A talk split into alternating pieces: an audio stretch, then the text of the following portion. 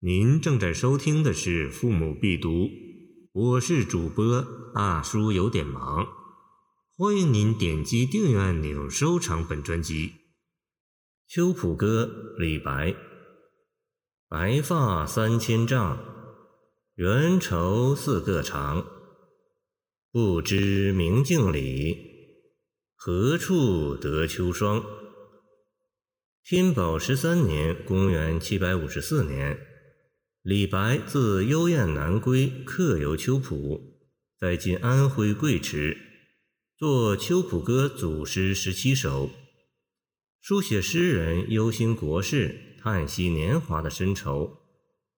白发三千丈一首是组诗的最强音。同样以白发来表现忧愁，在长于写实的杜甫笔下是白头搔更短。浑欲不胜饥，见春望；而在作风浪漫的李白笔下，则是白发三千丈，缘愁似个长。想一下白发三千丈的诗人形象吧，那是只见白发而不见诗人，飘飘然的白发遮蔽了一切，这具象化了的愁情，就令读者永志不忘了。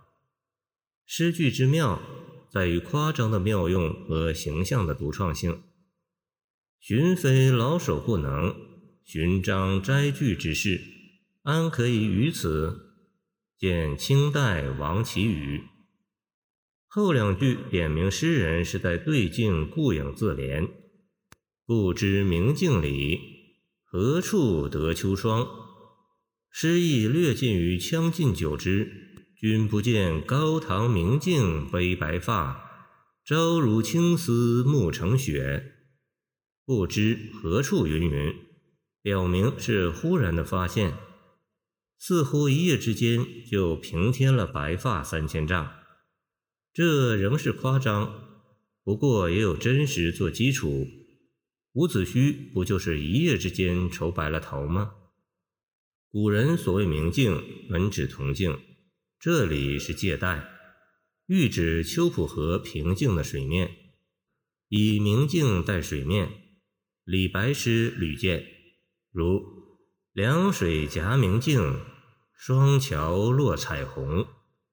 见秋灯宣城谢条北楼。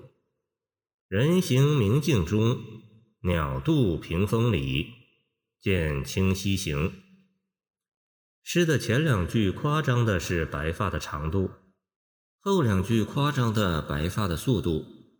通过这样两度的夸张，就把诗人莫可名状的愁思渲染的淋漓尽致了。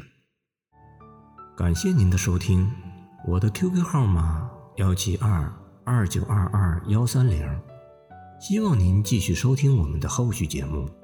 如果您喜欢我的作品，请关注我吧。